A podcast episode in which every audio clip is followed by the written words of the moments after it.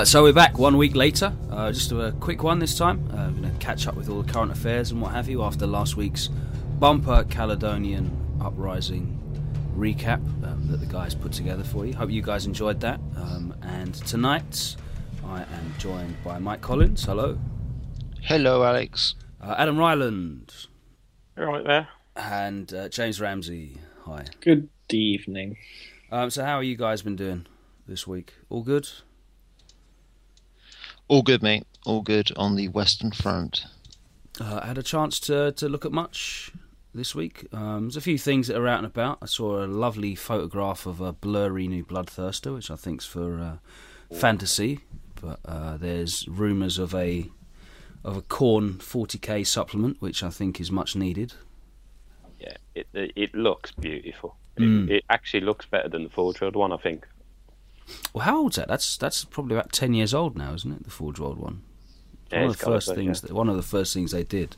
I've still got one in my loft, unassembled, um, in the box, which I bought actually when it came out and haven't touched since. Um, but yeah, it looks uh, the new one looks pretty awesome. I've heard it's a multi kit as well, uh, so that should be quite interesting. I hope it'll so. definitely because- fit into the uh, the correct size as well, like similar size to to the big things nowadays. Yeah, that's right. So small.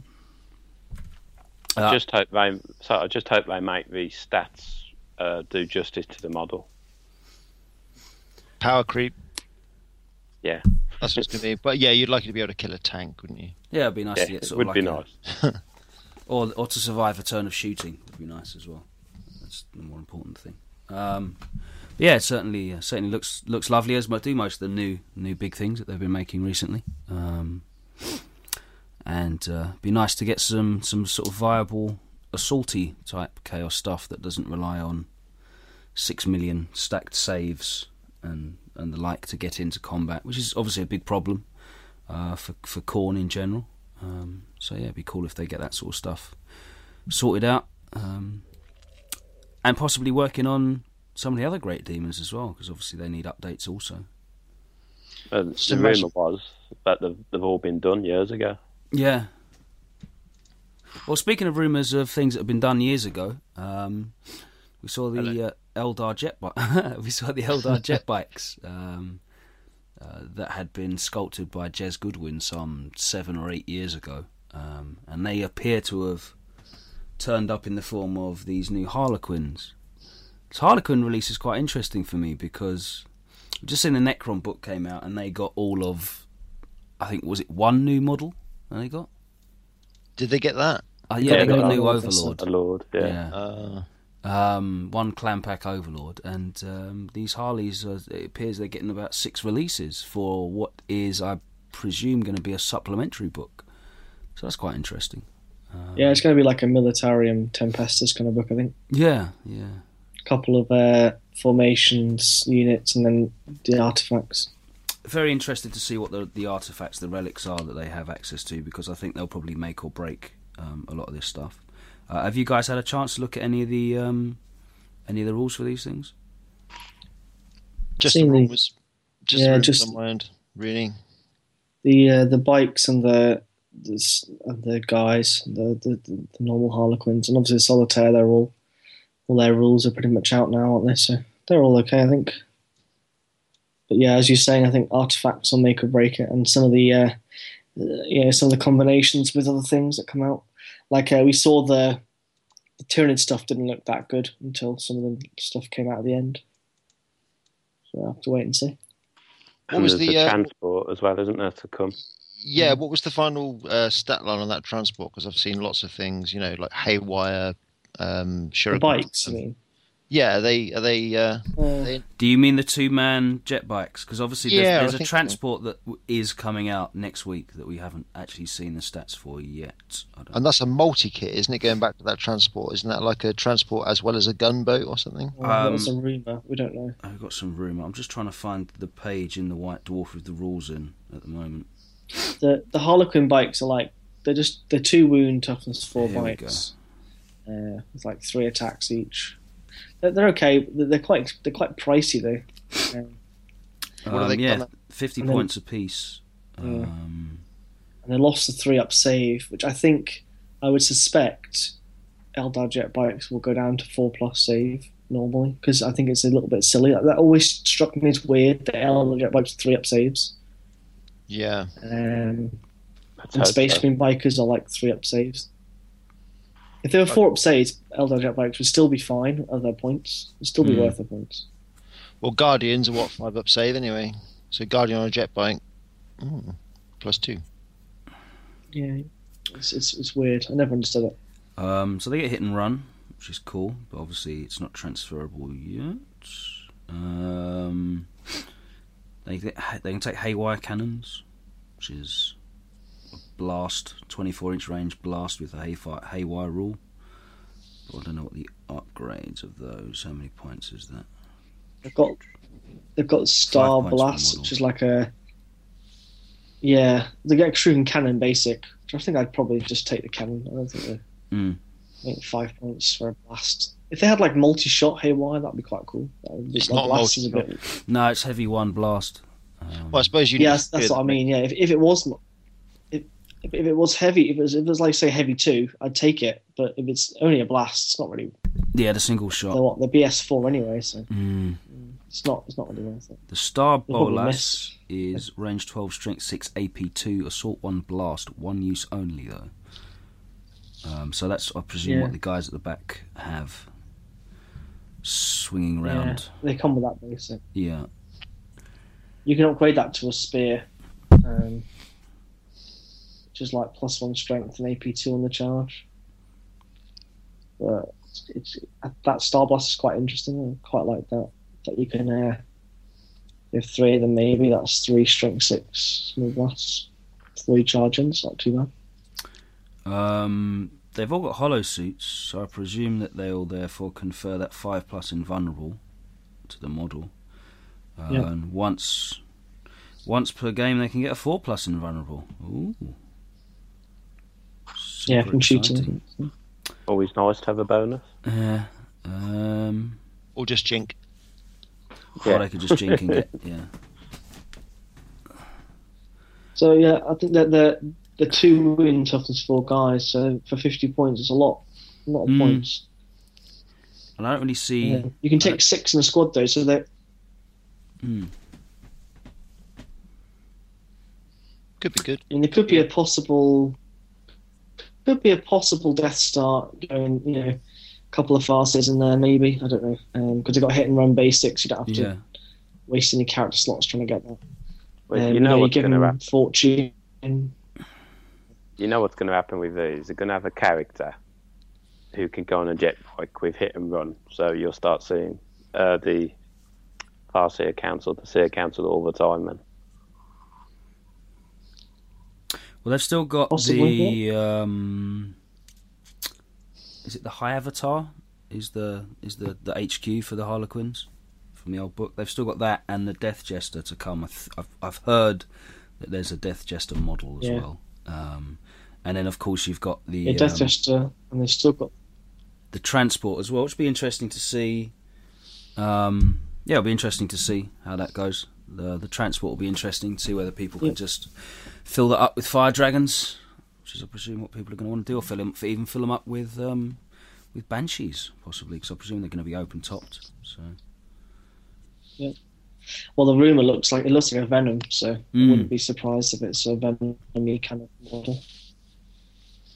Um, also, interesting to see what the Psychos are like because if the Psychos are any good, they could be a possible ally as well.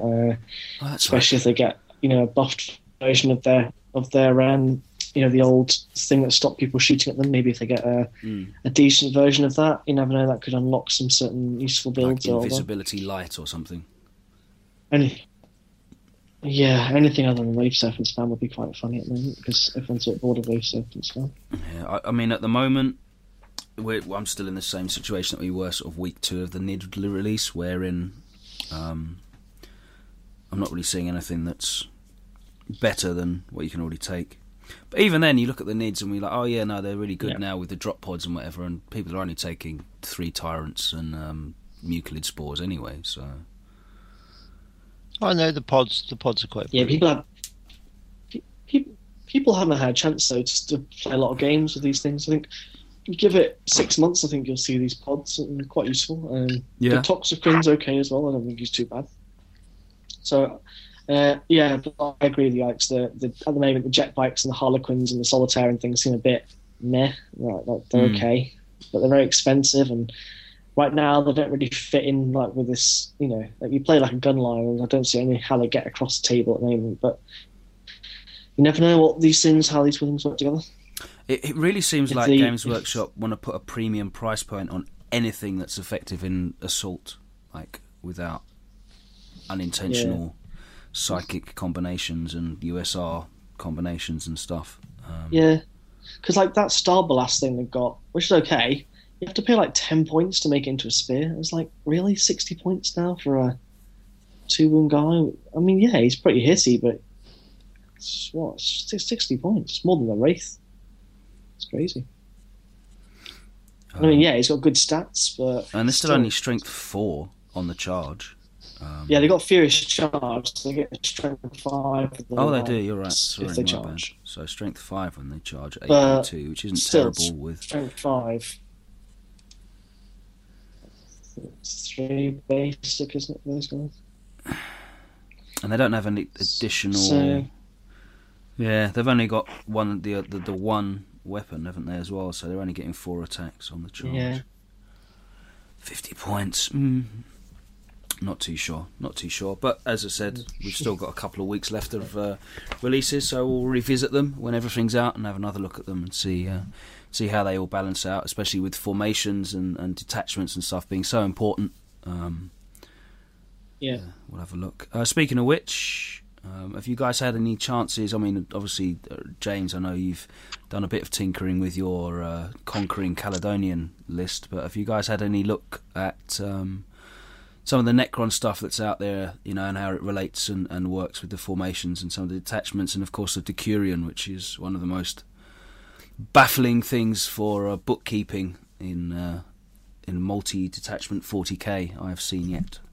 But the, the biggest call is on using that in tournament play, isn't it? Because Mm. it breaks the mold, basically. So, will it be allowed? Will it not? So, it, it's hard to write lists without knowing how they're going to play it. What do you guys? What do you guys think? I mean, if you were to, to run your own tournament tomorrow, would you let it in? Probably, yeah. I would definitely. Yeah. I don't, I don't, nothing is overpowered. It's just uh, it's literally just the bookkeeping um, that I think's the issue. Um, and if you keep if you keep people on track, make sure that they're putting together uh, properly drafted lists.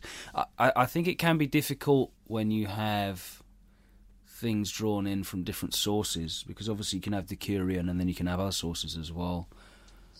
Um, and and they, they they all benefit from different things the, you know, specifically like the reanimation protocol buffs and, and other stuff. You know, if you're taking, you can take like what, like silly amounts of wraiths if you should want to, but you'd have to determine which ones from from which different uh, different source because they'd be uh, accessing different rules.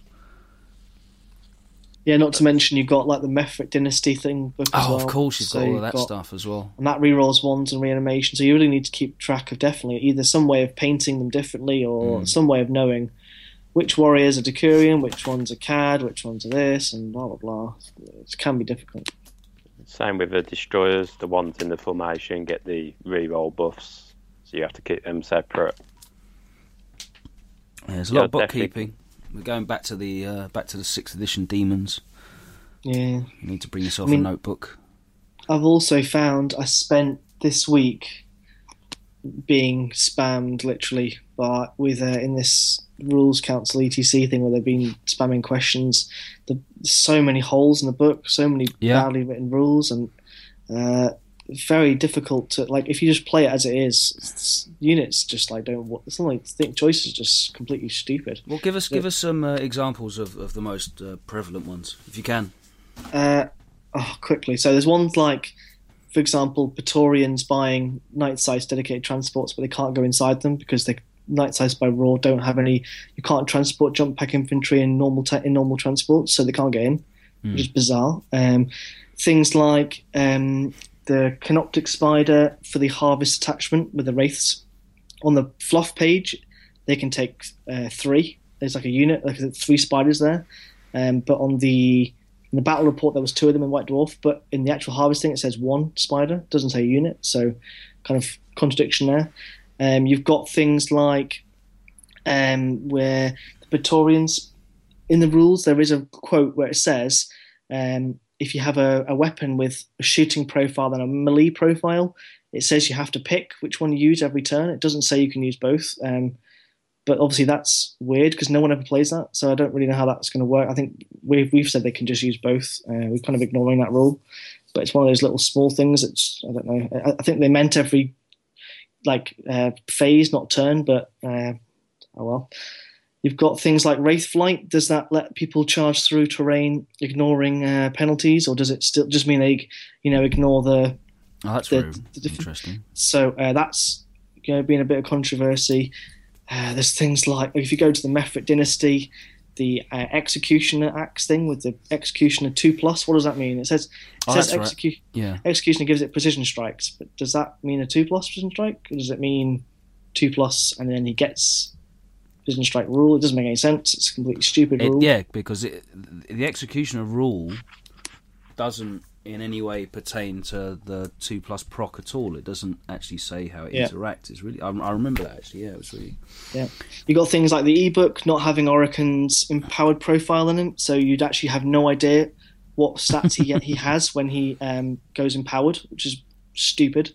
How that got through uh, any quality control is just mind baffling. You'd think somebody would read through the ebook and just check everything was there, yeah. um, because that's just stupid. I, uh, I don't know. It's it's really personally to think that the people pay a lot of money. Like people pay like what is it like twenty quid for this e- for an ebook, and you get you know, you want to take Orikan and you have no idea what stats are when he goes empowered. So they definitely need some uh, some FAQs and some Yeah. erratas. There's loads. Uh, Even the reanimation protocol thing. Um, oh, there's a discussion on you know, multiple forums about This how is it actually best one. stacks. This is yeah, the best one. This is I mean, amazing. Oh, is this I mean, that it can't be better than a four plus, but it's plus one to the roll? Not, yeah, yeah. It's it's one of those ones. It's it's obviously what they they, they intended it not to be Mm. better than a four plus. Of course, they wouldn't put that rule in otherwise. But you know, by rule, you know, there's an argument possibly that the whole Cryptek's adding plus one. To your roll doesn't Yeah. make it. Uh, you know, if I get plus one to my armor save, it doesn't mean I now, you know, I need to pass on a on a on a three plus. I'm just adding one. Mean, there's, Yeah. there's no, there's loads of examples of that in the rules where you're just adding Yeah. one to a roll and There's- still. Yeah, the the one is that Hem- Homunculus with the with the little nightmare doll, and it, Mm. he has feel no pain four plus. Yeah. uh, which you can't get better than it says, but with the Cronos. However, you can't get better than four plus the Cronos feel no pain. However, it adds plus one to your feel no pain. So speaking, you you can have it adds a plus one to your roll on Yeah. feel no pain. So you pass on a three up. So you're not getting better than a 4 You're up. still but you passing just- on a four up, but you're just rolling a three and then adding one to it. So Yeah. you're still passing on a four up. Yeah. So I mean that's it's it's clear that if you asked anyone that ever had to deal with any of these sort of questions, they that would that would flare up immediately. Um, that's that's Yeah. a, that that was a red flag for uh, the whole internet. I think as soon as the book came out. Um, yeah. So it just shows you the type of stress testing they're doing on these on these books. Um, and, and just like little simple things like quantum shielding and, and lance like how do they work together quantum shielding set to modifier of, armor 13 Yeah. lance set to modifier of armor 12 like why don't they just say like in Fight. the rules yeah what what who wins like i mean the way we've said it is whoever's turn it is gets to decide which gets applied first Order of operations. Okay. yeah, which you know, fine. That's what the book says. But that, surely someone would have thought, well, if someone's playing thirteen, someone's playing twelve, we need to kind of have a little way of working out which one's going to go first. Mm. I mean, they could. They, all they would have said is just, you know, lance weapons still make this armor twelve, and that would have been, you know, sorted. But instead, if that ever happens in a game, you're going to have people going, "What do we do? Let's roll the dice," which is a bit doesn't really fit if you want to play it in a tournament. I guess it's they don't really care about tournament games, but it's still it's annoying for us guys who, who do care. Well, it's it's not just tournament players. It's it's pickup games as well. I mean, I I, I was reading, and we posted it on the uh, the, the the podcast Facebook page wall as well. Um, it's just some one of the articles that was posted on BoLS, one of the you know the generic clickbait articles about you know competitive play and casual play and what have you. Um, and it always comes back to you know a, a tight, well well written rule set makes the game better for everybody. Um, because if you've got things like this, which you know, you've got the book, you've opened your codex, you've read it through. Okay, this is how I think it works because this is how it's written. You go and play someone else in your store. Neither of you are competitive players, but you both have different interpretations of an ambiguously worded rule. You know, clarifications like that, making rules work properly uh, makes pickup games better. Then you don't have those sort of arguments, especially for the people that are there to play for fun. You know, when you have to have discussions about how rules work, you know, you're expecting that at tournament play. You're expecting that in competitive play, having to discuss how things work and maybe have disagreements, then bring a, bring a judge over. We're all used to that. That's a standard thing. But when you just want to play for fun and you have to have discussions about that sort of thing, it's you know, especially with strangers. Like when it's with yeah. your friends, that's fine. But like when you're playing with people that you've you know just met in the store and your local gaming club or whatever, you know, it detracts from your fun. So there's there's there's a lot to be said for taking this competitive player feedback for, for the rules and, and how they're written, and you know, incorporating that into just improving them in general. I think it yeah. can be worse when you're playing with your friends for fun, because uh, especially when somebody's stubborn and they say a rule as one way or a decision as one way, and before you know it, it can turn sour, even with your friends, where if you're at a tournament, then it's just the ref makes the decision. That's it. Get on with it. Exactly. You're used to that. You know, you're you're happy with that because you know that's how it's done, and you know it's the standard. But when you're playing with your pals, you're exactly right. You know, it can turn sour. You can start throwing insults at each other and start, you know, th- thinking badly of someone who just wants to play the game how they've read it. That's that's how they've read it. That's how they've interpreted it. You know that I can see that reanimation protocols thing being a you know being a big bugbear for people. Um, There's also just little things like obelisk. How does its its like thing work, its aura, and how its guns work? It's not clear on the model. I mean, I, I you know I've got a model of an obelisk. I think we talked this before, but it's, it's like um, the way the models are aligned. You're not sure if it can rotate because it doesn't. Like, why don't they just say it's got four hull-mounted Tesla spheres, and then it'll be clear cut. Everyone would know how it works. But instead, the, the model is stupid, and you don't really know how if it can because they're all they're molded on, but can it? Can That's it right. Move? They're fixed, aren't they? And um, we had that yeah. issue with the um, the other pod, not the not the drop pod, the other one, the other version with the guns on it that are all around yeah. it. You know, uh, that that automatically fire at the closest thing. Well, is that that closest to to where? Where am I drawing that from? Because you don't, you know, it's it's it's it's it's a monstrous creature, so it's got a 360 degree field of fire. It's not a vehicle. You're not drawing it from the from the actual weapon. Um, yeah, how does it work? From, like the eye, but it yeah. doesn't have any eyes. So. yeah, exactly. So, you know, um, and they've written rule. There are solutions. It's not like we can't determine what rules as interpreted are for these things. We can by committee work them out, but that's the thing. Like, it's our interpretation. It's not like we're we're we're deciding what they mean, whereas they know what they mean. Just put it put it down a bit better, you know. Just add a add a little bit extra, or maybe put you know an example of something that you can see that uh, is causing discussion and, and and questions within the community just fling it in the FAQ. You know, like put a put a nice illustrated um, explanation of it in the FAQ and the errata, just to help people, you know, see what your intentions are. Because obviously, if you just leave them to read a few loosely put together sentences, it's you know it, you end up with long, long threads on Dakka and you know various other forums where people you know are arguing semantics back and forth and never reaching any sort of uh, any sort of agreement.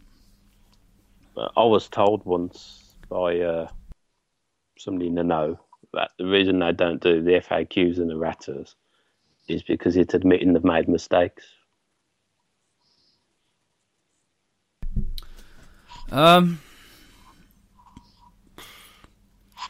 that's e- I mean that's easily believable based on you know the the the, the, the prevailing image that Games Workshop have sort of cultivated of themselves, and the the sort of statements you hear them putting out, you know, such as the the annual uh, annual reports and that sort of stuff, um, and other rumours that people hear about their policy towards other things. Um, but that's just ridiculous. That's that's just stupid. You can't. You, Yeah. You can't. You can't work like that. Um, Exactly. So uh, it's the only company who can get away with ignoring their customer base on Mm. everything, Mm. and it does boil the blood. which is infuriating because we are bashing Games Workshop again, which never intended to be.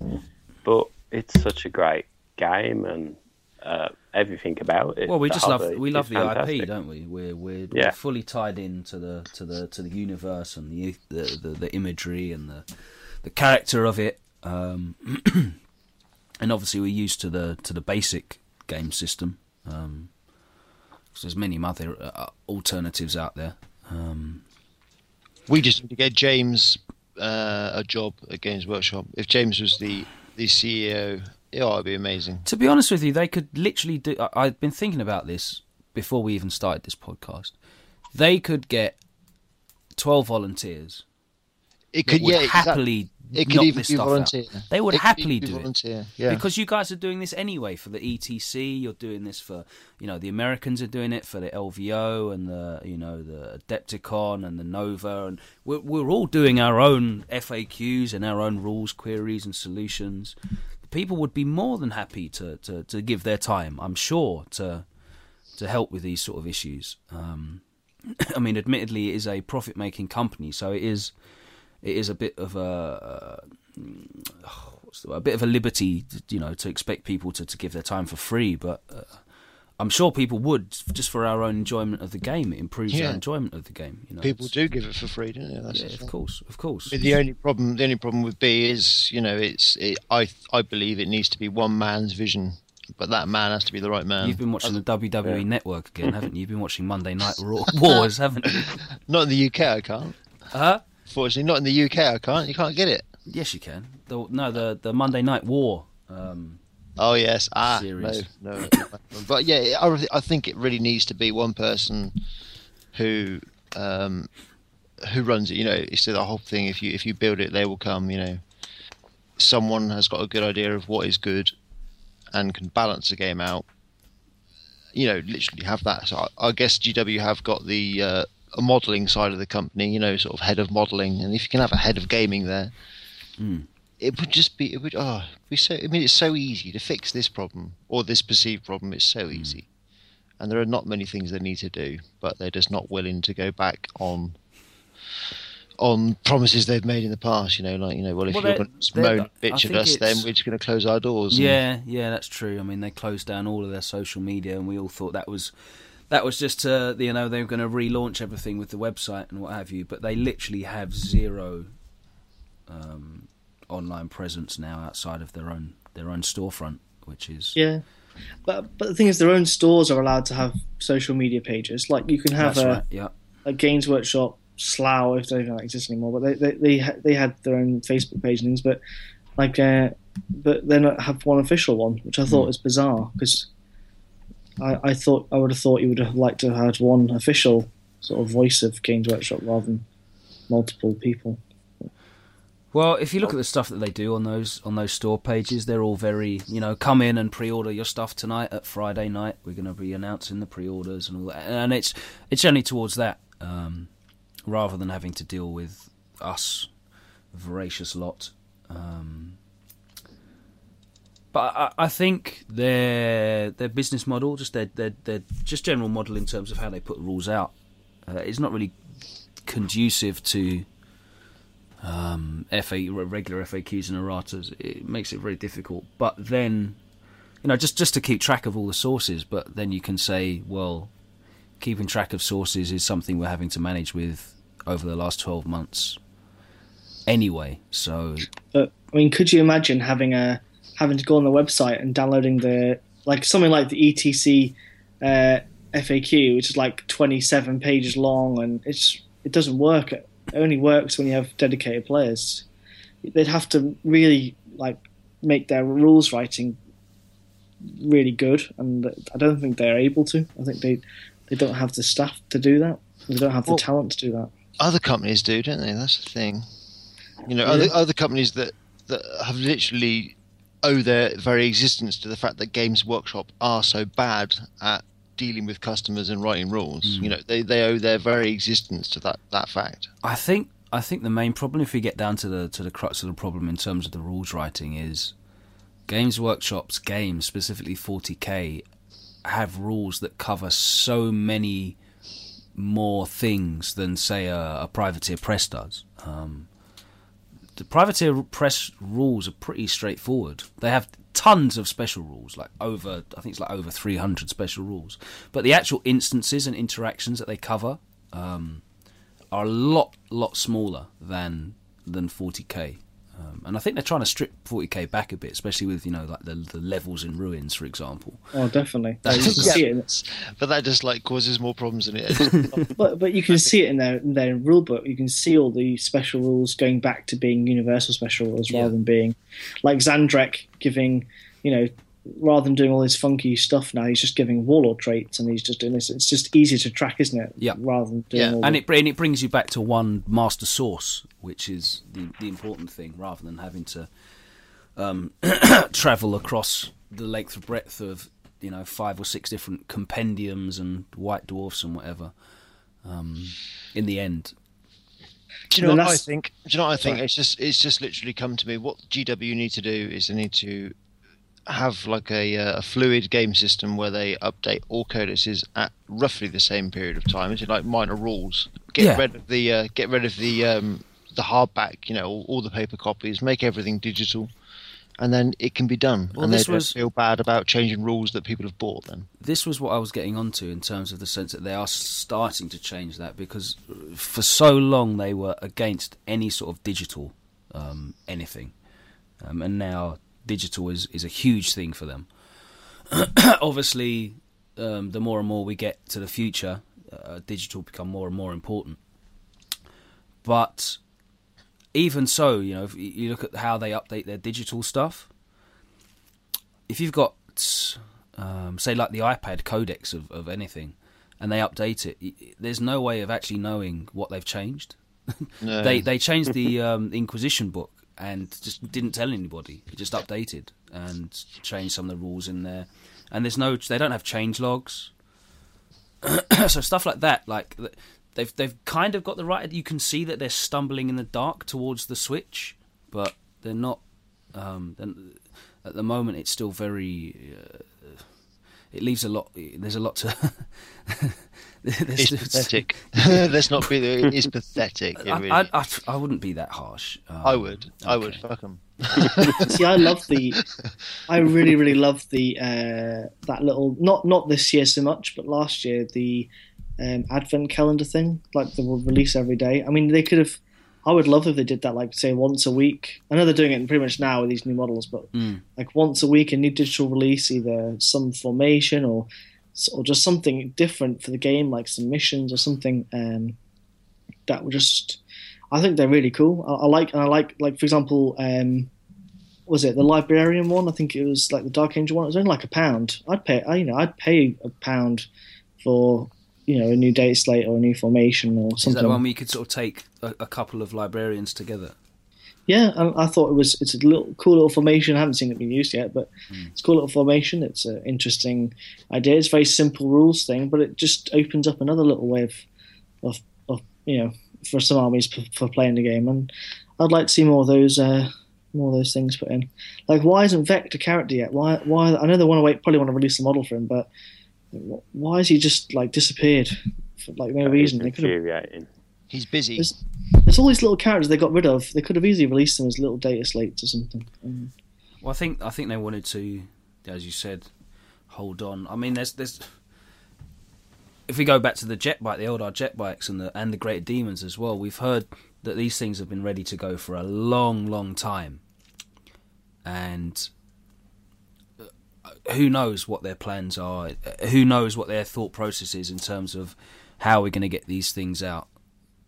You know, the fact that the fact that they're able to re-release Harlequins when the, I, I, to be honest with you, think the models were fine. The, the Finecast models were fine. I understand they want to move on to entirely to plastic, so that requires new models. But I think they want to sell the new book of how to paint Harlequins. Don't they? uh, that's Sure. their spinning angle. but when they when, they, Harlequin, when, when they're able to do so many new Harlequin models, yet we're still using the same bloody Eldar jet bikes from the 1990s. That's ridiculous. You know, the same way we're still using the same Space Marine bikes from back then that look horrible as well. Um, you know, the Blood Angels came out, and the fact that there's not a new Mephiston, um, all these other characters that, that that that definitely need an update. Space Wolves came out.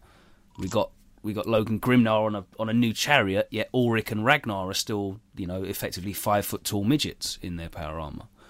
old school. Yeah, it's very it's very peculiar how they make these choices, what their thought process is as to what they need. Like, how did someone sit down and think, you know what we really need? We, no, we don't need a new Ragnar. We don't need that. We need Logan Grimnar in a sled. That's Yeah. what we need. Uh, We I think you do. You do know how they make these choices, Alex, and it's much more cynical. I think you're willing to believe, but it's does it make us any money?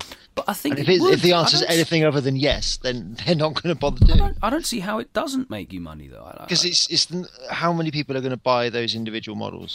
Oh, quite a lot know. of bloody people will buy them. Yeah, is it worthwhile then to sell them? You know, set up everything else. You know, make all the, the you know, all, all the logistics of making a single model. uh, You know, there, there's a lot of them.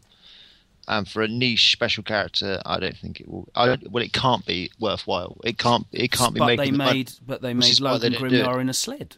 Yeah, because it's new and loads of people bought it, and it was probably economically worthwhile.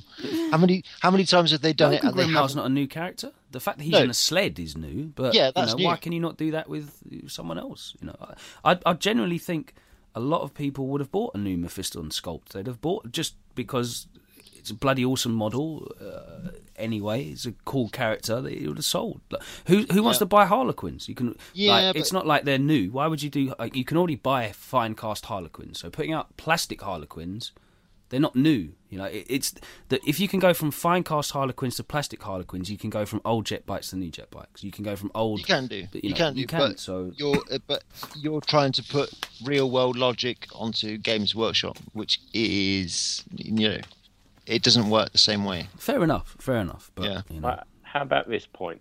If you look at the bikes, the marine bikes now, yeah, how they do look really bad. Now, Yeah. I think every other model company now does bikes which look fantastic. And Games Workshop advertise themselves as the best model company. Yet Hmm. all these other model companies are making better bikes. Maybe they should look into that and think, well, no, we're going to have the best bikes. We're going to put out new bikes and keep up with the old models and replace them in that respect because the other companies are making better models. And well, they did the new aspects. they did the new Ravenwing bikes, and they look really nice. I thought they were, brilliant, but obviously, that's very um, what's the word we're looking for there? That's very niche, you know. Um, it's only for that one specific. They're covered in iconography. Yeah. Um, so you can't really reappropriate them. It's very difficult to do so. Just on a side note, I've or- I ordered one Space Marine bike by the way ages ago, Yeah. and it came in like a ridiculous box that probably took more, probably cost more to package it than to actually build the, the produce that model. It was like a the box must have been about I don't know, nearly maybe eight nine inches across and three or four inches uh, wide, and it just I didn't Oh, because it's it on one like, sprue, months. isn't it? The bike. It's just on, Yeah, on one sprue. It's just bizarre. I thought, why is this not like packaged better? This is where my the money that I'm paying is going into this model. Basically, is going into paying for all this packaging, not for the actual model. it's because it's a it's such an old model um, that it's you know you're, you're buying literally one from that. I don't know. I don't know. It's just, just random thoughts that have just been floating around my head, um, and we could discuss Games Workshop policy for, for hours and hours. I'm sure, but uh, sure it's been done to death on many many podcasts previously. Um, so let's uh, let's move on to something else. Uh, what's the next uh, tournament that you guys are gearing up for? Uh, the Battlefield Birmingham. I see. Tell us a little bit about that. Uh, it's next weekend, actually. Oh, Is it next exciting. weekend already? Jesus. Yeah. And I think, you, Mike, Mike just shit his pants. Like, oh, yeah. Yeah, You but got Someone- stuff so- You can, It's next hasn't told my weekend. It's next weekend. Good luck. Good luck with get. Good luck with getting next Saturday off if you're married. It's, it's more about the football. It's more about the uh, footy team. It's like, yeah. By the way, next week your manager. Bye, and then you just hear it out. The car start. you can imagine like um, Ferguson or someone just saying, "Ah, by the way, guys, I'm not going to turn up uh, today. I'm going to go and play some toy soldiers instead." See you later. I suppose. I suppose. I suppose the fact that it's Valentine's Day doesn't really apply to many people in our hobby. Oh, it's the weekend after, isn't it? That's the Oh, thing. is It's like twenty second, isn't it, Adam? Oh, No, it's next weekend. No, it's sure. it's the twenty second, I think, mate. Sure. Yeah. Pretty sure. Otherwise, I wouldn't have been allowed to go. let's have a look. I hope you're right because we've got more time to paint then. Battlefield Birmingham event. Uh, No, that's an old one. It's seven now, I think it is. It is the twenty first. Two weeks. Got another week to Wow. paint. Awesome. I did. I did think that would have been h- uh, hilarious putting a tournament on on Valentine's weekend. No, he's done it before. Battlefield has been on Valentine's Day before. Good stuff. That would be... You should have played like depressing music in there as well, giving away free free razor blades and I can't think of anything better, actually. Getting out of all that bloody crap that is Valentine's Day. ah, you miserable shit. Ah, would be fine if it was just for love, but it's just for people's money now. Is it? It depends what you believe, yeah. Uh, what are you looking forward to uh, as well in the future, Mike? Anything else? Uh, Battlefield Birmingham. That's what I'm. I'm going to go to that with Adam, obviously. So what's the uh, what's the format there? Um, I think they're just playing Eternal War. So it's 1750 Yeah. Eternal War missions, which is like that's really weird. That's like that's like But real simple 40k. It's good though because it's a nice change where you don't have to think about drawing the cards and the maelstrom and the games are quicker. So it's going to be nice. Where if every game was this, every tournament was maelstrom or every tournament was Eternal War, you get a bit bored. So it's going to be a nice change. It's going to be quick. I'll give it that. Yeah, It's going to be quick. It's literally all of my choices are gone down to right then charge at anything that's alive and hit it till it's dead or I am. that's going to be about it. oh, I like simple lists. They're good fun. The only the only thing I don't like is the secondary conditions, which is each They're, change. yeah, they're weird, aren't they? They're very Yeah, strange. I- If you get line breaker, you get a point. If you prevent your opposition getting line breaker, you get a point. If you get warlord, you get a point. And if you prevent the opposition from getting warlord, you get a point. And I there's, there's no first blood or anything. I see they've gone for the um, the Cali style of um, considering codex specific or faction specific detachments as being combined arms, and you must take at least a combined arms. So I can't say I've read that bit. Yeah, just I'm just looking through the force organisation now. Actually, Is there a list submission date, Adam, or is it just turn up on the day with your list? And... I think Wait it's turn up on the day. It normally is, isn't it? That's what I'm doing. I'm just having a butcher's now. Actually, You should come along, Alex. list you're submission. There will be no list submission deadline. So there you go. Yay! Nice. Um, I will certainly Always not good. be turning up as I have other plans. But it's Birmingham. It's lovely. you never turned up to the last one you was coming to. Yeah. Which car- one was that? Oh, is it my fault? The last battlefield, you, you you was actually supposed to be coming. That's and right. Max come and you didn't. Bear with me two seconds. I, there's a reason for that. What is my reason for that? I'll tell you right now. Valentine's Day. No, it's because it's the next weekend, isn't it? I know. That's right. I've got. A, I've got a gig. I have a gig. I knew there was a reason why I'm not going. I have a gig. I also actually have a gig on the uh, weekend of the GT final as well, which is unfortunate. Um, Good job he didn't qualify, isn't it? I did qualify. Oh, hey, straight on. Oh, that hurts. Then. so there. Let's do a roll call. I have. I squeaky bummed it. How about What you, Mike? What do you What do you mean, James? You won Caledonian Uprising. You'd have got a ticket. Yeah, that was it. That was the only way. I, I, I didn't qualify because I didn't agree with the Thunderwolf Cavalry Strength 10 ruling. So I, I voted with my feet and didn't bother going to a heat. And, uh, Feel silly now, don't you? no, I think that's fair enough. Don't agree with the ruling. No point wasting money on. Mike would And- be going and- to any tournament. yeah, exactly. and now, now obviously my place is ruined, and now I think that they should be strength nine for their own safety, then I'll, be, then I'll go to a GT. So if there's a tournament that does it as strength 10, you're not going to Yeah, go in then, I'm, process. then, I'm, then yeah. I'm not going to go to that one. Because it's just fucking dangerous. You're all right. You're safe from mine Wolves, oh, shackle wolves are going to get hurt. now. That's the safe. Problem. You're safe from mindshackle scarabs now, Mike. No, It's mate, they okay. cause fear tests. Have you not seen it? on 3d6 as well. Dangerous, dangerous shit. Only in a challenge, Right and of course you have to accept a challenge now Uh, with your uh, champions of I'm gonna, as well. I'm gonna lose some Fenris. Yeah, like I, I actually heard someone seriously saying they should take that and ally in Be'lakor just to benefit from the fear check, like getting him extra dice. I was like, no, this does not work. Sorry. Offensive combo. There's there's synergy, then there's just trying to crowbar some shit into a list somehow.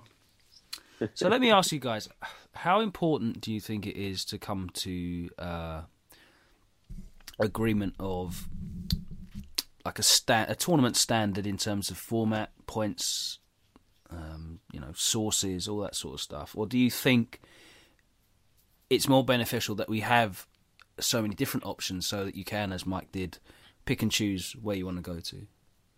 I think the standard for picking lists should be pretty much set amongst all tournaments. So everybody know knows how to pick a list, what to use. But actual points and missions played, I think should vary. Hmm. Yeah, I, uh, I'm the opposite. I think everything should be varied. I think everyone should have their own opinion, whatever they want to. everyone's allowed their own opinion. What do you think Yeah. about the guys in America who are doing? Um, I think it's the Forge Narrative guys are doing their own tournament where you can take pretty much everything. Isn't that Adepticon? Isn't it? I think No, Adepticon, that. They're doing they're doing can- a crazy. You can you can have anything you want along with anything else, and it just looks You like can a take. I think you can take like one of each, but they have got like some sort of comp and stuff in there. Um, but these guys are letting. I mean, they're even letting 30k Horus Heresy lists fly.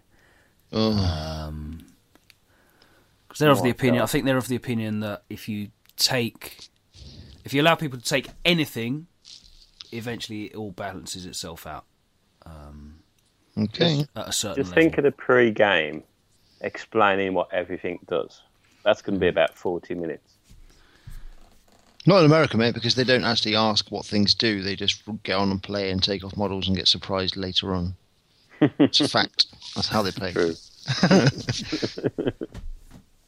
It's only the conservative Brits who uh, ask I questions. say, old chap, what do those things Yeah. do over there? Hey, what does that? What does that great big sorcery thing do? My there? good man. lines. Fuck, bloody hell! Thirty-six hits, strength ten. What? What? Yeah, crazy stuff. Yeah, they do have a like. I know the um, guys on the west coast have got a circuit, haven't they? They they got their uh, little Uh, that's uh, is that Reece? Is that yeah, ITC? Resius, Resius and the other guys have got their little ITC. circuit going, haven't they? Poor old Frankie. I feel sorry for Frankie. Everyone just says Reece's, but Frankie's fifty percent of that partnership, and he entertains me on his podcast by spelling and speaking badly. Oh, Frankie's hilarious. Yeah. yeah. Big ups, Frankie. Not that you ever fucking listen to anything else, obviously. His name. uh, I, I, the first time I heard them say his name, I thought it was like a tag because his his, his last name's G- Giampapa, isn't it? Yeah. And I thought it was like GM, as in like Grand Master or Games Master, G, and then Papa. Yeah, Like, so that's like his online handle, GM Papa. just his name. No, this is actually his his flamboyant Italian name. Ah. So obviously, um, we are tied in to the GT finals. They're they're running the same um, the rules pack pretty much uh, as they did at uh, all of the heats. I know they're going to look at a few things, but not change it very much. And then we're on to uh, ETC. Oh, or Six Nations. I think it's. Oh yeah, the Six Six, Nations, Nations. and There's a few other a few other events like uh, Ru- Ribble Rumble and the New Caledonian, isn't there? And, yeah. Um, so do you want to tell, explain to some of our international listeners and maybe some of our newer listeners as well what the Six Nations is? Go on then, Adam. Any of you, just I one haven't- person. I haven't. please. I haven't heard your voice for at least five minutes. I'm still a newbie to it, though. James is the veteran. I like James's matter of fact description as well. He must have just asked you, James, directly. It's just it's an event with with basically Six Nations, isn't it? Like just Wow, there we go. yes, well done. But Way to make like- it look like an absolute arse, James. Thank you very much. Moving on. it's just so it's it's move, it moves around. I think it's almost gone full cycle now. It's almost going back to where where, where it all started. So um, it's in Belgium this year, I think, and so there's like England, Scotland, Ireland, Northern Ireland, Wales, and Belgium make up the last six. It used to be a barbarian, like a random people team, mercenary team, but it, uh, the mercenaries, I think they would have been okay now, but back in the when it was first envisioned, the mercenary team was just local talent, which just just didn't work when you had uh, people turning up with you know proper lists and things. The the Merc team was just getting stomped, and it was a waste of time. So the Belgians have done a uh, they kind of stepped in, and Yeah. it's pretty much mirrors the ETC, and they just use it as a practice event. Uh, but I guess it's a little bit more than practice because it's also uh, you know a bit of pride and the line. Quite prestigious and yeah, national. Yeah, it's it's uh, it's a good laugh as well. People in uh, because it's moved around. Um, uh, you get to see different places. I know I've been to Cork and it's Cardiff and uh, was in Stirling last year and it's in somewhere in Belgium this year. I'm not going to. Do you know what the dates are for that?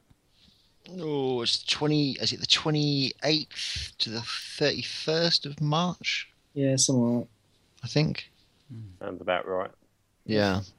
And it's um are you you're, you're coming to this, aren't you, Adam? So obviously me and Adam are in Team Wales. Well, most of the Uh, podcast are I in think- Team I Wales. think so.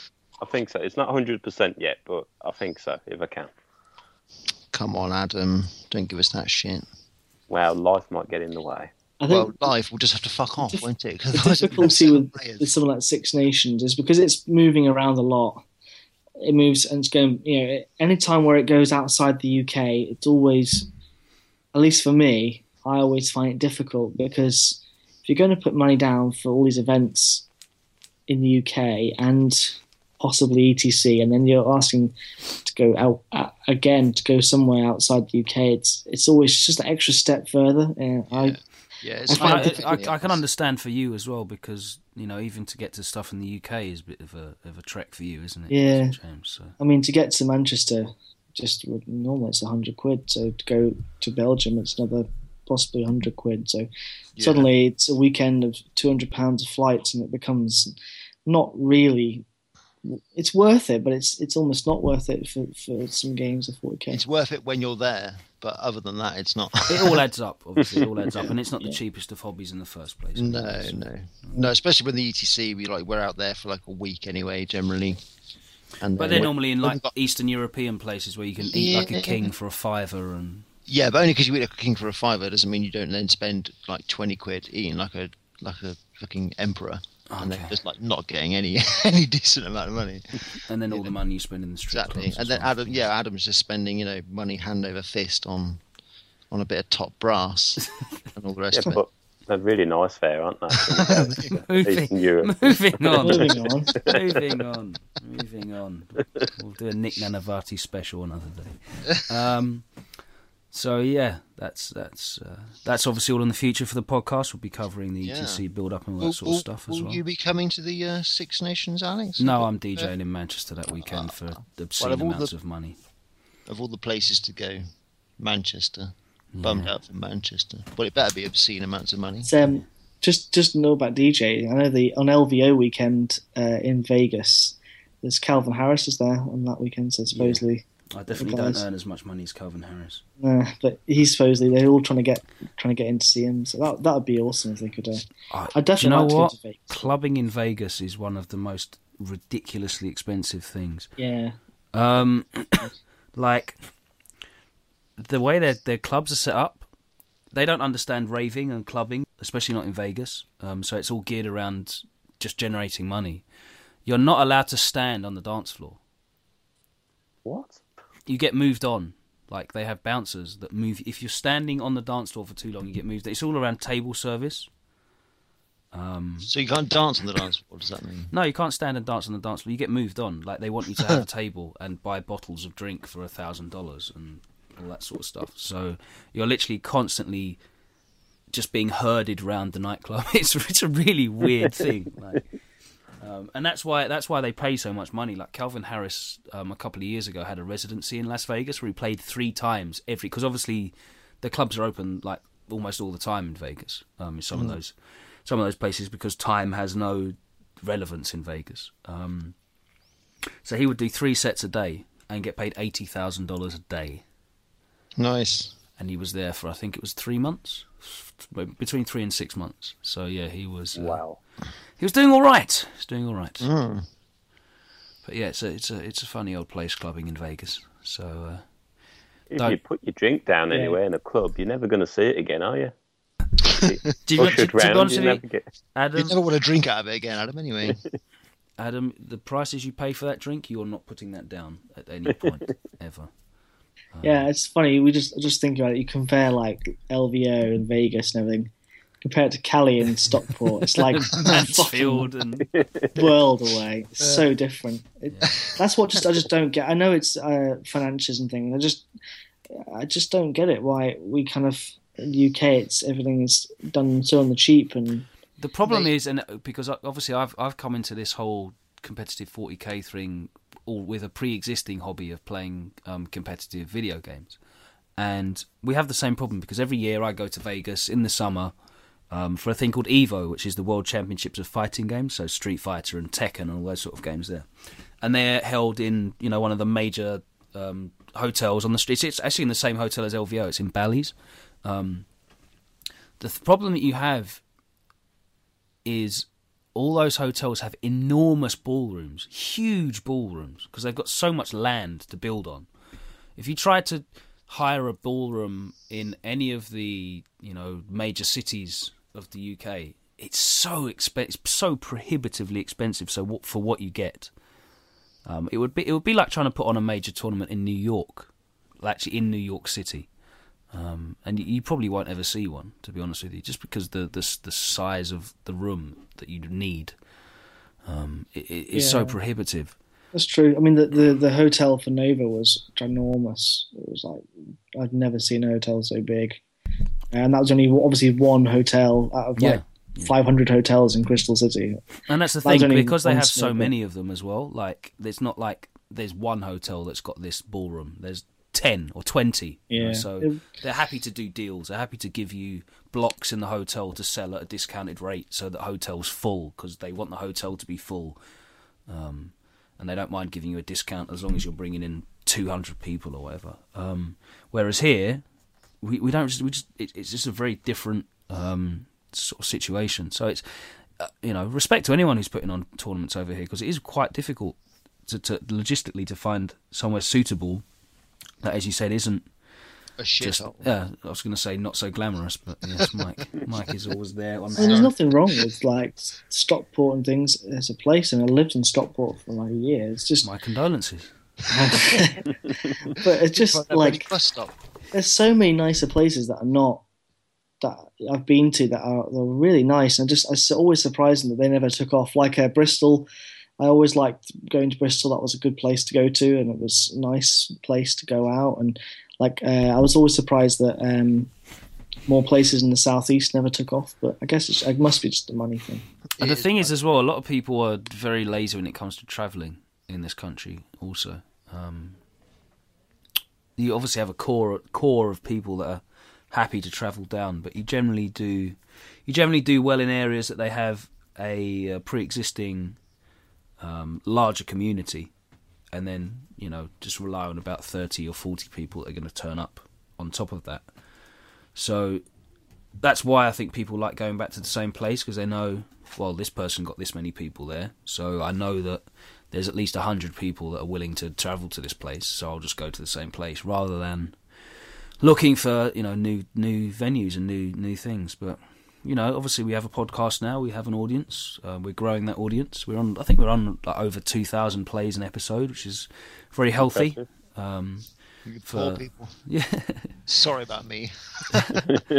um, again, There make must sure be some really bored people out there. There definitely are. Um, but yeah, I mean, it's one of the things that we definitely like to do. I know the old 40k UK guys took on the GT for a year. Um, I know some of us have been talking about it. Um, I know Gary Percival mentioned about doing a doing an event with me previously as well. Um, obviously, Matt is very well versed in doing events because that's what he's been doing today. Um, did a one dayer at Northern Warlords which um, my friend Max Barton won actually with Eldar and an Imperial Knight, um, and I think Andy came second actually.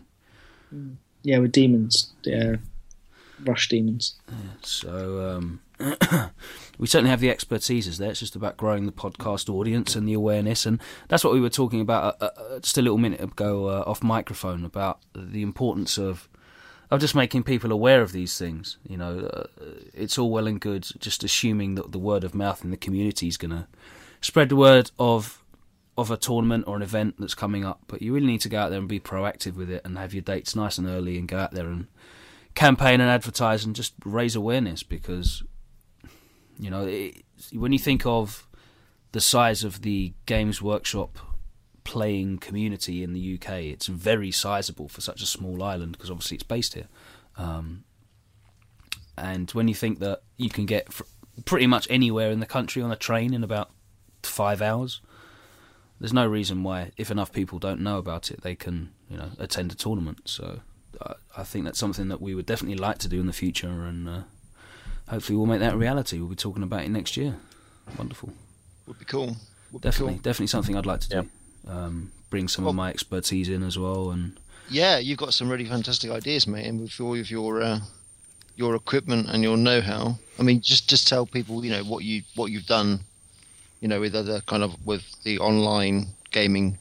Um, well, I do uh, lots of events already for competitive video games, um, and we do uh, stuff in. Con- uh, we do stuff with Capcom, uh, who publish Street Fighter, of course, most famously. Uh, we do stuff with those. Um, very popular on Twitch. They'll actually do a weekly show at the Capcom offices, um, which is live streamed with some of the pro players in the UK. Um, and there's loads of cool things that you can do. It's all you know, I, I just think it's about giving people content that they want to consume. If you look at some of the successful channels that are out there now on YouTube and, and, and that sort of stuff, you know, people obviously want to watch this stuff. They want they're, they're interested. If you look at the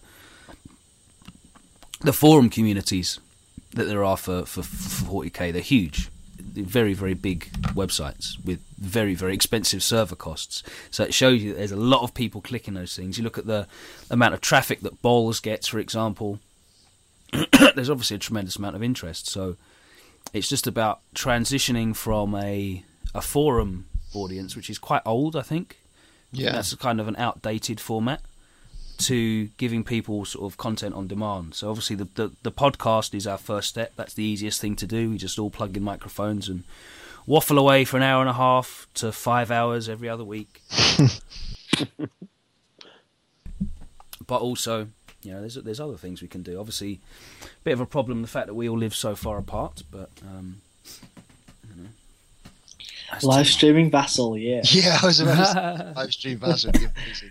It's not exactly the same, is it? But you know. No, I mean, I, I, click, I, click, click. I like the idea of sort of just maybe us meeting up one weekend and having sort of a gaming weekend somewhere, you know, and banging out a few video reports and some tactic videos and, and all that sort of stuff would be would be quite cool to do. Um, You could listen to Adam reading uh, War and Peace in real life as well.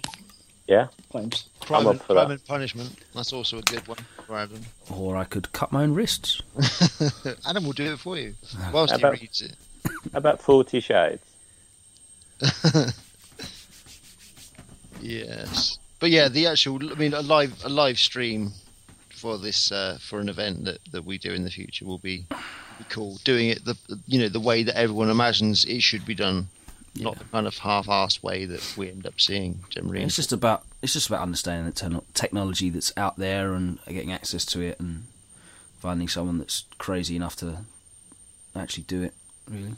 Um, yeah, But there's loads of loads of possibilities, and it's all stuff that we uh, we talk about in our little group chats and, and what have you. And we're we're hopefully working towards bringing you in the future, guys. So keep your eyes and ears peeled. We seem to be going quite well with the podcast version, anyway. So uh, I'm happy with that. We seem to be going great guns. As I said, we're up to like 2,000 um, plays per per episode. So uh, so yeah, it's all good. yeah. Up to about what is it averaging about 500 interactions on Facebook every post. You know, at least 500 people have viewed it, Well, that's which is good. good. Getting out you know, yeah, it's very good. Um, just hit 300 likes, didn't we, the other day? Well, it's it's going great guns now. It's like three thirty or something, isn't it? Well, it's it's it's like a it's like a snowball effect, isn't it? Yeah. It's good. Cool. Very good.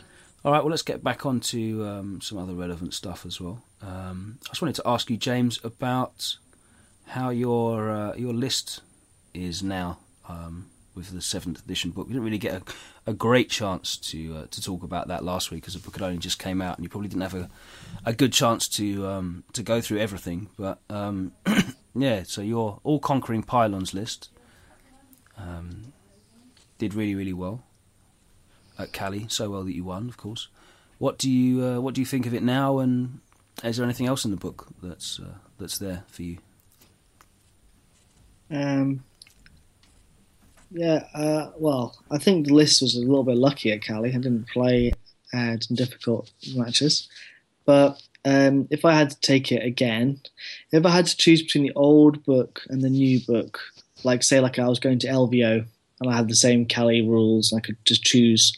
I'd probably pick the old book for now, but I think there are still there are some good, really good units in the new book. Let me let me ask you why you would prefer the old book to the new book first of all, before we get into the into the new stuff. Well, I think the the points costs of things were cheap is cheap, and that means you can add more stuff. Um, like wraiths, even though wraiths are better now, they're more expensive. So you could uh, like I, I had 15 wraiths, and if I did the same, um, that would be another 90 points. So I'd have to drop two wraiths, um, which I liked having three into five, and I think I wouldn't I wouldn't really want the unit of five and two into four. Things like I could just take two into five warriors. I'd have to take two into five immortals. That's another 20 points. And then I've got like, Annie barges, which uh, they can't really be replaced. Oh well, you can. You can use new advantage, but they're not as good, and they're thirty points more. So altogether, all those points add up a lot. So uh, points is a big thing. I basically have to lose my summons here to use the new codex if I did a straight swap. And obviously, you know, as you said, the, the have got better, but the um, the utility on the the Night Scythes and of course the more importantly the Annie barges has got or worse in terms of the new Tesla rules. Yeah, um, yeah, Annie barges were just amazing. You could just fly them twelve and snapshot things. You could jink and snapshot. You could shoot flyers and snapshot. You didn't care. Snapshotting was like what they were doing half the time. So to lose Tesla on that is a big deal. And as we said last time, making them more expensive at the same time is uh, very diff- very um, difficult to stomach. I think there's still decent choices, but that's, you always kind of don't really want to pay extra and make things worse. It always makes you think twice. Yeah, double nerf I think, back. I think Uh, they should have made them a fast vehicle. I think that would have helped. Fast skimmer. Yeah. Nah, bollocks. But I mean, like, and also wraiths, they are better. They're toughness five, which is obviously really good. But a lot of things don't care about toughness five. Like I, like say you're playing serpents, don't care the toughness five that Toughness much. four, toughness five. It's all the same thing. Same with Yeah. missile suits as well. Yeah, it's only good if I played like hornets. That would be quite nice. But Mm. people are going along the line of comping all this Forge World stuff now. So to be honest, I don't know how much of a big deal it would have made. Um, uh, the I, I, yeah, so but the actual good things about the new book, there are lots of you can make some very good uh, characters now that give possibly not as you can because you can take more characters because they're because the way they've you know opened up all these detachments and things so you can take more characters and and uh, don't have to be so constrained to just having to take all these special characters. You can take extra little things so um, yeah there's some and there's some really good characters like um, Orikan I think is going to be really really big he's going to I think you're going to see him in lots of really good lists because he is insane how good he is how cheap he is he's very very good So are you buying him mainly for the the re-roll first and foremostly? he's just all round really good. Mm. For like 120 points, he is someone who he's on foot, but by the time he gets in combat, you probably will have gone into his beast mode, and then he's really good in combat. Um, and he has uh, a really good set of rules with the reroll ones, and he's a uh, tech as well, so he still adds plus one to reanimation protocols, Mm. which is nasty. And then he's he's got an AP two weapon basic, which is nice for a Necron. Most Necrons don't have AP two. You know, you have to get a war scythe for that. Yep. Um, and he has got a very good weapon, and his stats of when he gets into his mode, he's very when good. he gets angry, yeah. It's Yeah, like I mean- strength strength seven with that AP two.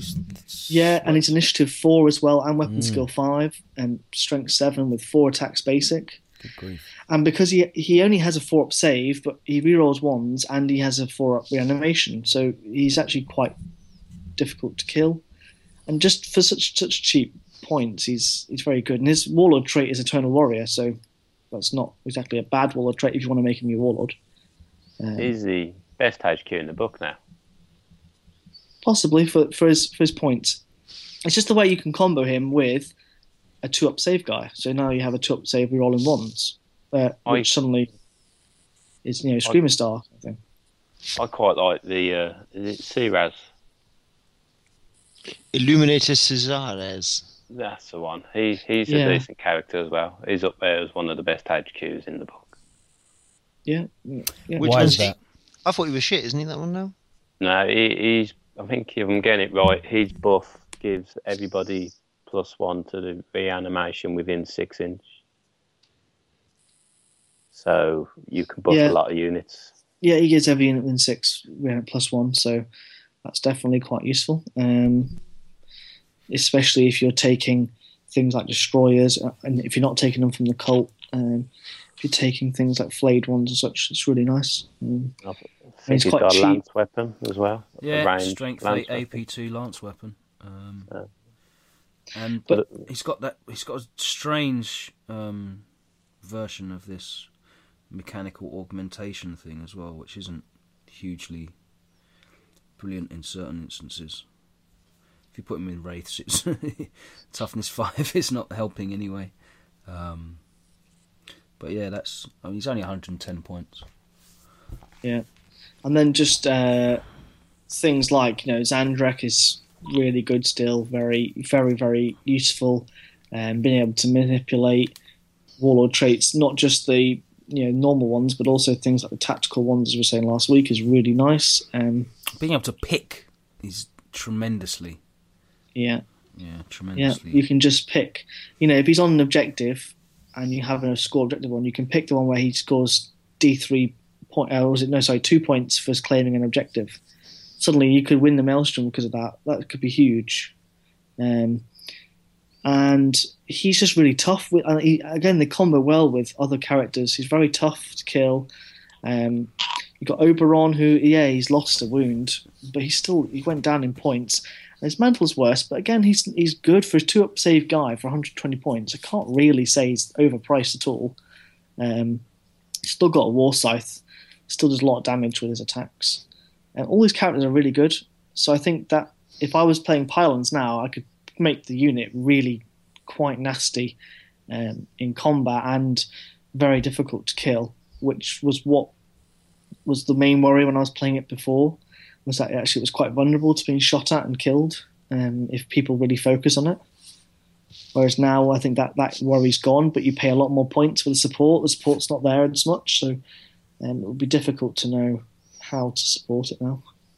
Even if, even if James, do you believe that it will be as that Forge World book says it will be, or do you think it will be more in line with the Codex? The Well, The- it's difficult to know. I don't. I don't really know because the.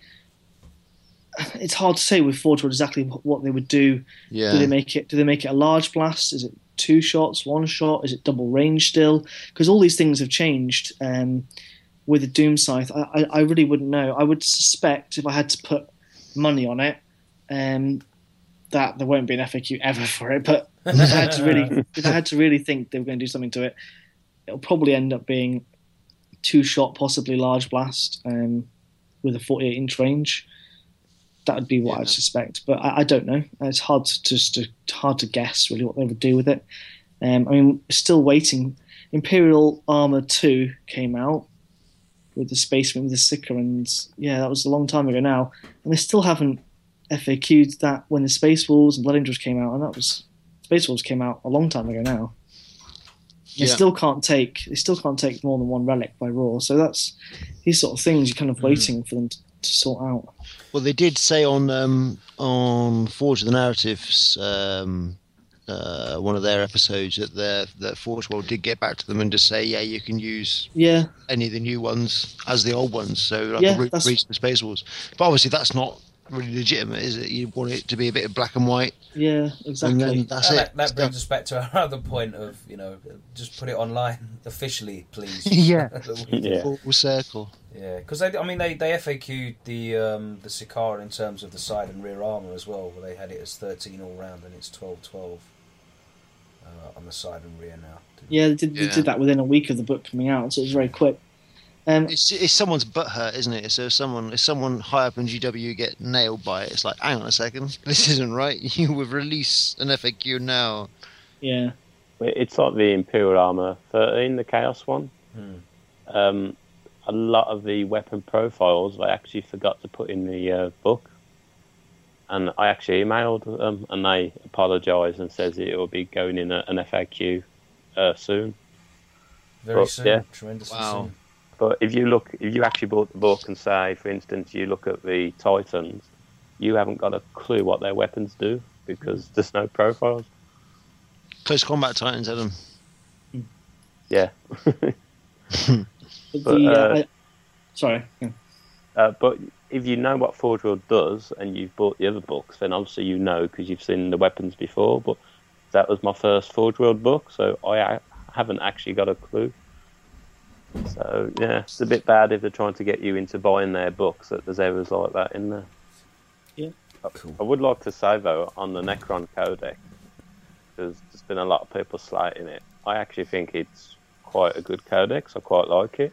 Have you changed Uh, your opinion on it as well, James? By the way, because I knew you, were, uh, um, you you said you didn't think it would be very good. I think it's it's it's a good book. It's not it's not as good as it was. The old book, uh, as a as a was you know had fifth edition stuff, so it was just a bit. It had those crazy little things that could just win games. It doesn't have doesn't have so many of those, but it's got some good characters and things. Uh, The old the old book was definitely better.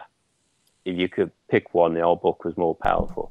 This codex is it's just a completely different way for them to play.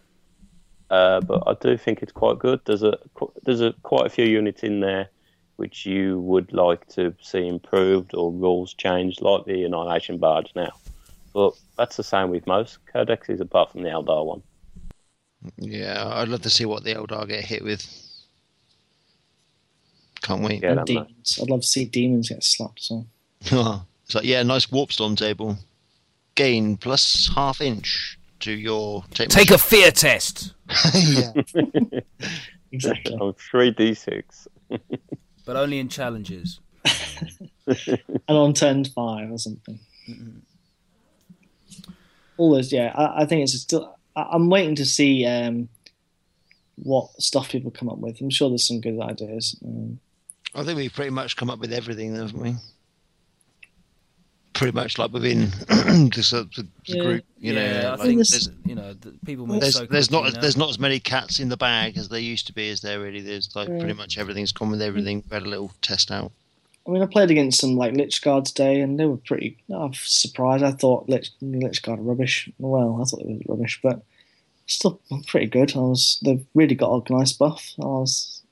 I was surprised and probably probably quite reasonably useful now. Um, just these little little things make them quite good. So, and I Mm. think people are using tomb blades. How many people? Ha- nobody owns any tomb blades now, so it'd be interesting to see if they if people can uh, stomach buying them or or using some sort of proxy to make The, them uh, good. They're cool bikes. Stalkers as well. They're good now at lower cost.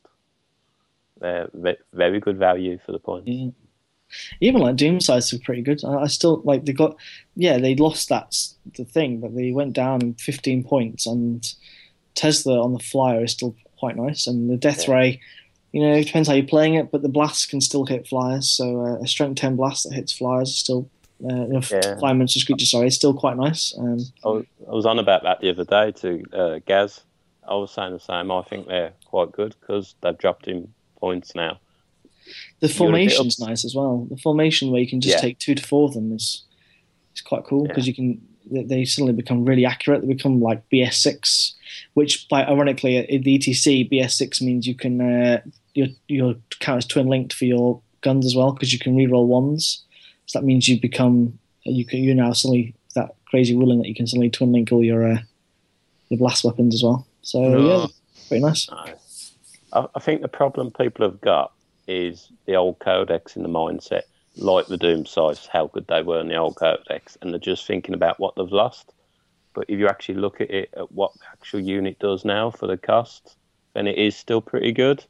So I think it's just a case of get the old codex out out the memory, get this new codex played with, and in a few months' time, I think you'll start seeing uh, some decent builds. Yeah, you've st- still got some tricks, isn't it? Even though like the trick, Yeah. the box of tricks is like half the size. At least you've still got some tricks. Yeah, definitely. Whereas like with Space Wolves, you don't really have any tricks. You just got like a big tape measure. You can measure yourself against it, and that's about it. Yeah. But Yeah, so- I mean, And I your think strength ten. What was that? was that some kind of Americano? What's up, guys? I was a little late. By a little late, I mean really late. little. All right, I was late. I We're, was talk- asleep. we're talking about Necrons, so uh, I figured. feel feel free to chime in on what, what your thoughts are. I am actually in the process of reading the codex as we speak for some friends for Adepticon. Ah. So to give them my, my opinions and everything for their team tournament lists. Can you uh, elaborate, or are you still are you on page two? I am on like page four. Okay. Ooh, speed reading. Yes, yes. I can read fast. they don't teach reading in America. They teach freedom. That means you can just make up whatever the fuck you want. Exactly. You've played in America, James. You know that's how it works. Yeah. You got It a is well- true, by the way, Mike, what you said about Americans just not reading, not knowing what anything does and just playing. And just being like, Yeah. oh, shit. Yeah, yeah, so true. basically. It's basically true. how it works. Yeah. You will be surprised how many times on a tournament somebody just the game ends and somebody goes, "Okay, I win," and I go, "No, you don't." Actually, I max point. yeah, actually, I've tabled you.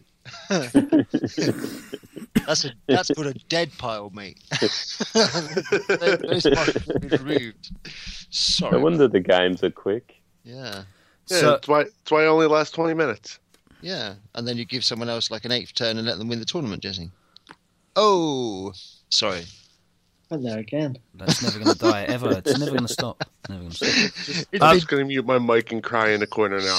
So Jesse, um, what stuff have you been seeing in the states that initially the uh, Necron players have been picking up on? Um, Warriors and Ghost Arks. There, people are in love with the Ghost Ark. Uh, Destroyers with Stalker support because they love Ballistic Skill Five, Preferred Enemy, Destroyers, and people are liking the Destroyers a lot now because they can kind of get up, shoot, and then run away. Uh, Wraiths. Everybody is in love with Wraiths. Um, people still like the Doom Scythe and Doomsday Ark, and they kind of hate uh, on Night Scythes right now. That's like the general consensus from what I'm hearing. Sounds about right. What do you think Yeah. of that, James? I, I think it's fine. I think that's what I would expect. I, I like, light. I think still think Night Scythe's good though. I think it's for 130 It's pretty cool. Not a bad time. Not a Um, bad. I like them in the fast attack. So I was talking with Rob Fortin the other day, and I really like them as a fast attack take. Uh, I don't, you know, obviously you're not you're not spamming them out like you were, because you have the you have the base tax of an additional five warriors as well as the increase in points. So oh, yeah, you take some Immortals, which are written there. True, you can take some immortals and all that. Uh, I I love the change to Gauss weapons, always winning on on sixes. Uh, I really like I really like where um, death marks are at as well. The fact that they get to shoot the turn they come in. I always thought it was dumb that they would come in and then I'd be like, all right, if I survive, I get to shoot you.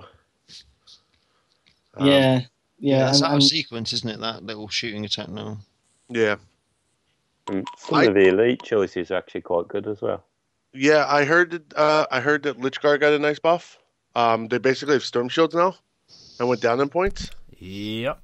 yeah, That's what- uh, that's kind of exciting. They still struggle from getting there from what I from what I'm I'm going through, but yeah. I think they're pretty sweet. Um, I kind of want to mess around with some Tomb Blades personally, just because I think they look cool, and I can have more of them in a squad. Um, oh, overall, I, I like.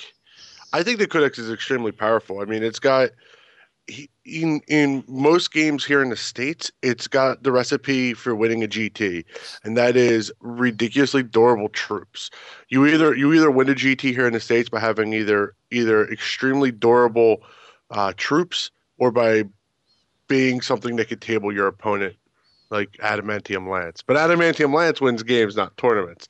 The durable troops wins tournaments. I think this Necron Codex can beat Lance.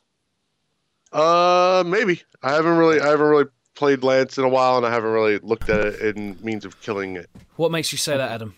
Well, I think uh, Wraith obviously buffed up with some characters, and the um, destroyers are heavy destroyers, especially in the formation with the reroll armor pen. And I think you've got a, a lot of outlets there to ignore the um, the invulnerable saves on the knights and picking them off. And obviously, uh, Initiative Five Wraiths should be doing a lot of damage. Uh, explosion might hurt after, but I think it can do a job on Lance. Probably won't do much damage, mate. I'm 13, Yeah. aren't they? You're you're looking for sixes, followed by sixes. Followed sixes. by fives and sixes, yeah. Yeah. And I mean, and then you, you still need six of them at the end of the day in order to take it down. Because since you're only rending, you, you don't have an AP value. You're not able to get to the explode result. Yeah, but you should, two. You know. yeah, you should be okay because you, uh, you'll have a destroy lord in there as well, preferred enemy obviously, and you'll have the destroyer's weapon. And yeah, I just think the the actual formation for the destroyers is going to be very good. It'd be the Ghost Arks that they'd be worried about, wouldn't it? Ghost Arks. Ghost Arks, tons of Gauss. Yeah. And and you know, I love the fact that like, you know how durable reanimation protocols makes just the troops. Uh, you know, it's like like I said here in the states, it's usually you know the the armies that just beat you up, they get all the hate, but the armies that actually win the GTS are the ones with super durable troops. You know. Um, back to everybody QQing about Eldar. I mean, uh, the name of the game with Eldar is they have they have weak troops instead of super durable tanks and wave serpents. And people in the states here hate it because they are able to sit around, they're able to dance around, and at the end of the game, they're like, "Oh, look, I have all these objectives because my wave serpents are still alive." And Necrons kind of do that with Ghost Arks and Warriors, and I think I think that's going to be a recipe for uh, and Immortals, and I think that's going to be a recipe for uh, success. The one thing I'm actually trying to find out, you guys can answer for me because I haven't gotten that far yet, is they take the restriction off Ghost Arks for only being able to transport warriors. No, they can take No. warriors, warriors and characters and stuff. But there's not. I know someone was making an army theoretically with uh, six obsec ghost arks, sixty guys inside, and then like tw- two or three fast attack ones as well with Zahndrekh. And you give them all the uh, reroll ones to hit Warlord trait, and so you have like a lot of shooting. A lot, Yeah, lot there's a- of shooting. There's a ton of shooting, and you know what? People, you know, some lists are able to do it, but you know, most of the answer here in the states, I think that list, that list right there, I think would do very well in a GT right now, because the answer in the states to killing, to killing, uh, Imperial Knights is basically Melta, and it's really coming in the form of like Blood Angels drop pod Melta, uh, or something along those lines. And unfortunately, uh, you know, once you once you come down with the Melta, if you don't kill the Ghost Arks, which you you know you're probably not going to kill all of them because of Jink and stuff like that, they they're still you know 60 dudes and stuff like that. So the list that can really deal with that isn't quite where it needs to be. Yeah, And I think that's going to be very powerful. it's just things like, for example, Zahndrekh can just pop the relentless uh, warlord trait everyone within twelve, and suddenly those guys can jump out, rapid fire, and then charge you with all and all the ghost ark shooting as well. It's just like a lot of shots, a lot of combats. hmm Quite, uh, it's, I, I think ghost arks are really good with uh, You know, I've if you have someone I've been- especially. I've been looking, and you know, I, honestly, I felt I felt the strongest codexes out of the new codexes were, in my opinion, Codex Blood Angels, and then Codex Thunderwolves.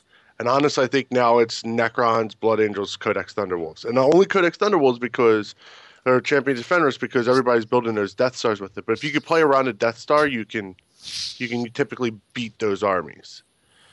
Um, and that's why I always thought it was like below Blood Angels. I thought Blood Angels was extremely powerful, and I think Necrons is the most powerful new codex right now.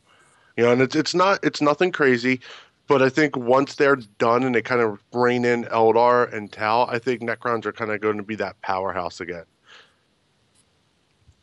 Yeah, I think so. Yeah, I'm a, I I think it's a good codex. It's up there with Codex Thunderwolf, as you see. in a very different way, which is which is cool as well. Well, yeah, in a way that where most of the units are good and there's nothing Mhm. stand out apart from possibly wraiths. hmm yeah, one fast super combat unit, just like the Space Wolves. The Space spaces are one unit, Literally, that's Yeah. it. Yeah, one unit and as many. or, or or one piece of war gear.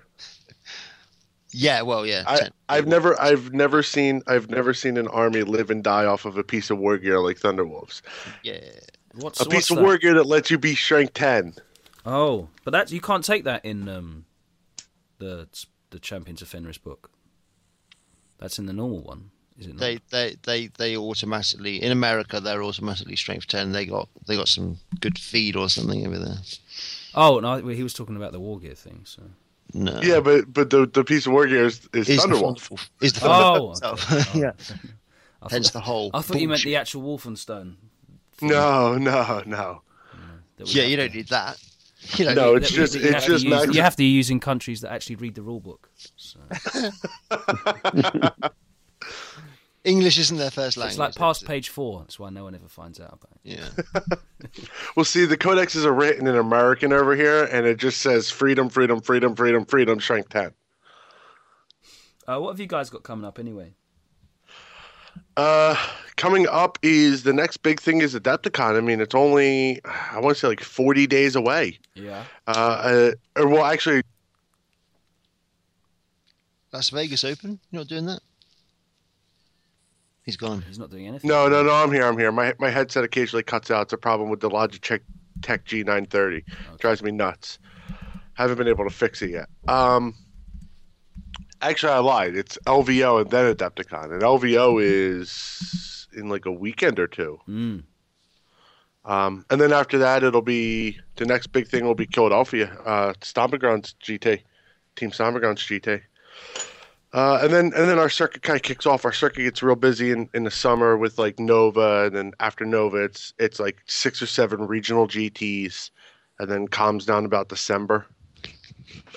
December December to February are quiet times, and then it's LVO and Adepticon. Any more news on the ETC Team Canada? Uh, I don't believe anybody's really worked on it. Ah, well, that's a shame. Well, we are definitely going to come back on uh, looking at the uh, LVO next week. Um, we're definitely going to speak to a lot more Americans, hopefully, uh, over the next week. Put that together for an episode for you, slightly longer one. Um, and of course, we'll be trying to pin down Jesse and Matt for that as well. Thanks for I want uh, the I want the new Guilliman model, by the way, and the Oh, yeah. Stormbird. yeah. Although the Stormbird, Stormbird kind of looks derpy, but I want it just because. Yeah, the Stormbird doesn't look as cool as I thought it would do. It looks, looks like it looks like a, a Thunderhawk with a kit on it. I thought they'd do something different. I Yeah. like the. I want to see the rules for that new flyer though. That looks pretty cool. The um, I haven't seen the rules for it yet, yeah, that's what I want to see. I want to see the rules for it. but yeah. it looks like it's got like two twin link las cannons on it though, so we'll see. We'll see whether it's any good or not. Um, but yeah, let's uh, let's call it a day there. That's plenty enough. And uh, yeah, as I said, we'll be back next week. We're going to be covering some uh, some cool LVO bits and pieces, and uh, possibly more Harlequins.